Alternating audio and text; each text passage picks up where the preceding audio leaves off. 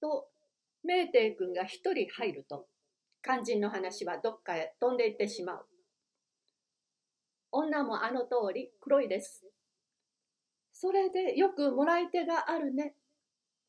だって一国中ことごとく黒いのだから仕方がありません。因果だね。ねえ、くしゃみくん。黒い方がいいだろう。生地白いと鏡を見るたんびにおのぼれが出ていけない。女というものは始末に負えない物件だからな。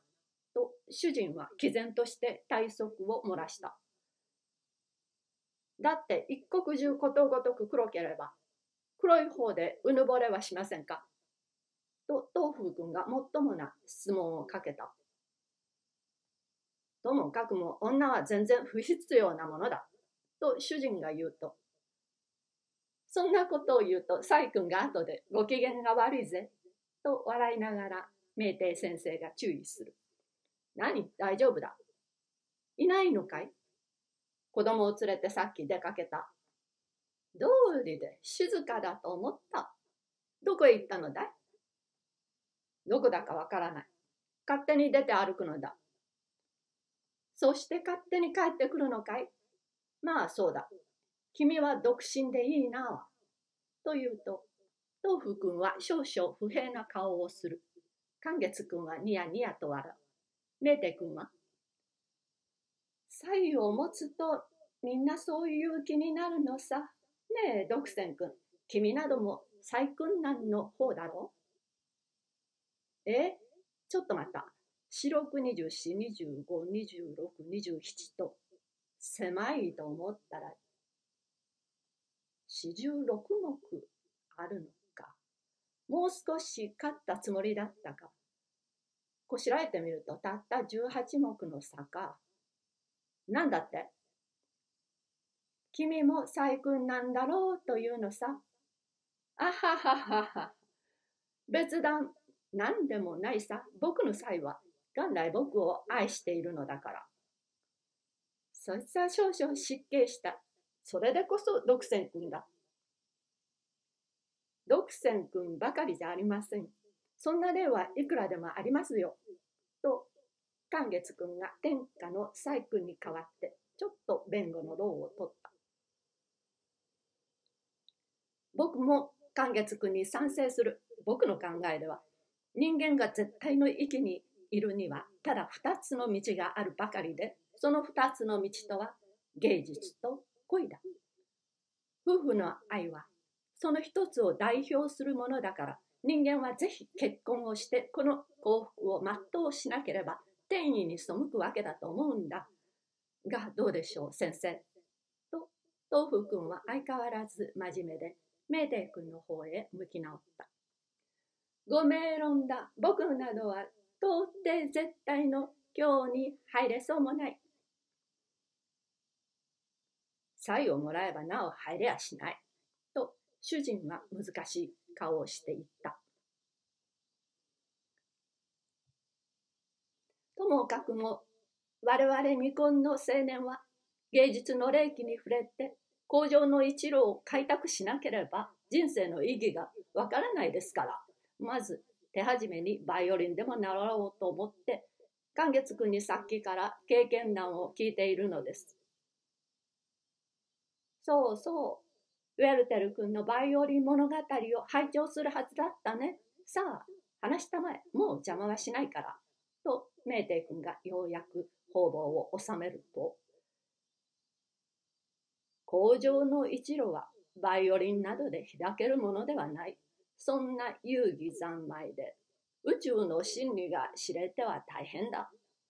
シャリの消息を知ろうと思えば、やはり県外に手を差して絶後に再びよみがえる定義の気迫がなければダメだ。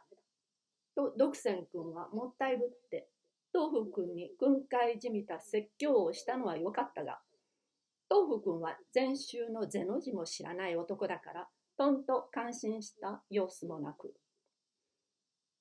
へえ、そうかもしれませんが、やはり芸術は人間の活合の極致を表したものだと思いますから、どうしてもこれを捨てるわけには参りません。捨てるわけにいかなければ、お望み通り僕のバイオリン弾をして聴かせることにしよう。で、今話す通りの次第だから、僕もバイオリンの稽古を始めるまでには、だいぶ苦心をしたよ。第一、買うのに困りましたよ、先生。そうだろう。朝浦通りがない土地に、バイオリンがあるはずがない。いえ、あることはあるんです。金も前から用意して貯めたから、差し支えないのですが、どうも買えないのです。なぜ？狭い土地だから買っておればすぐ見つかります。見つかればすぐ生意気だというので制裁を加えられます。天才は昔から迫害を加えられるものだからね、と東風君は大いに同情を表した。また天才か。どうか天才呼ばわりだけはごめんこむりたいね。それでね、毎日散歩をしてバイオリンのある店先を通るたびに、あれが買えたらよかろう。あれを手に抱えた心地はどんなだろう。ああ欲しい、ああ欲しいと思わない日は一日もなかったのです。もっともだ、と評したのは名帝で。妙に凝ったものだね、と下しかねたのが主人で、やはり君天才だよ、と敬服したのは東風君である。ただ、独占君ばかりは超然として髭を念している。そんなところにどうしてバイオリンがあるかが第一ご不審かもしれないですが、これは考えてみると当たり前のことです。なぜというと、この地方でも女学校があって、女学校の生徒は家業として毎日バイオリンを稽古しなければならないのですから、あるはずです。無論いいのはありません。ただ、バイオリンという名がかろうじてつくくらいのものであります。だから、店でもあまり重きを置いていないので、2、3丁一緒にテントへ吊るしておくのです。それがね、時々散歩をして前を通るときに、風が吹きつけたり、小僧の手が触ったりして、空音を出すことがあります。その音を聞くと急に心臓が破裂しそうな心地で、いても立ってもいられなくなるんです。危険だね。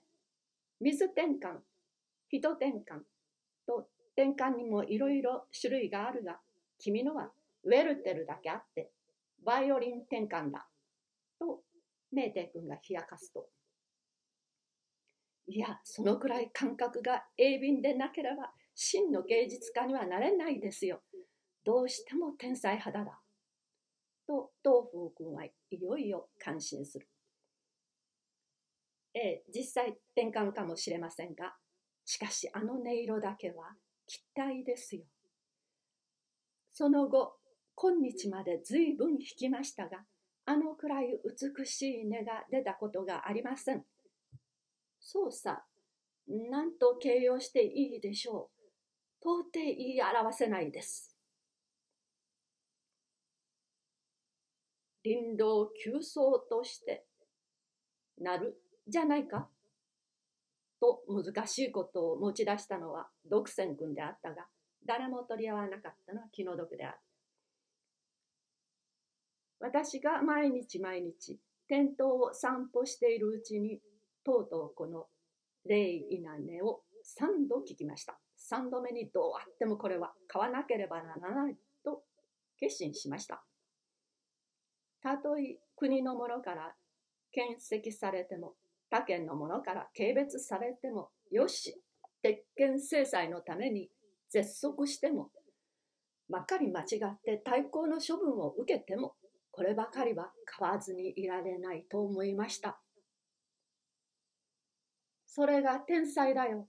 天才でなければそんなに思い込めるわけのものじゃない。羨ましい。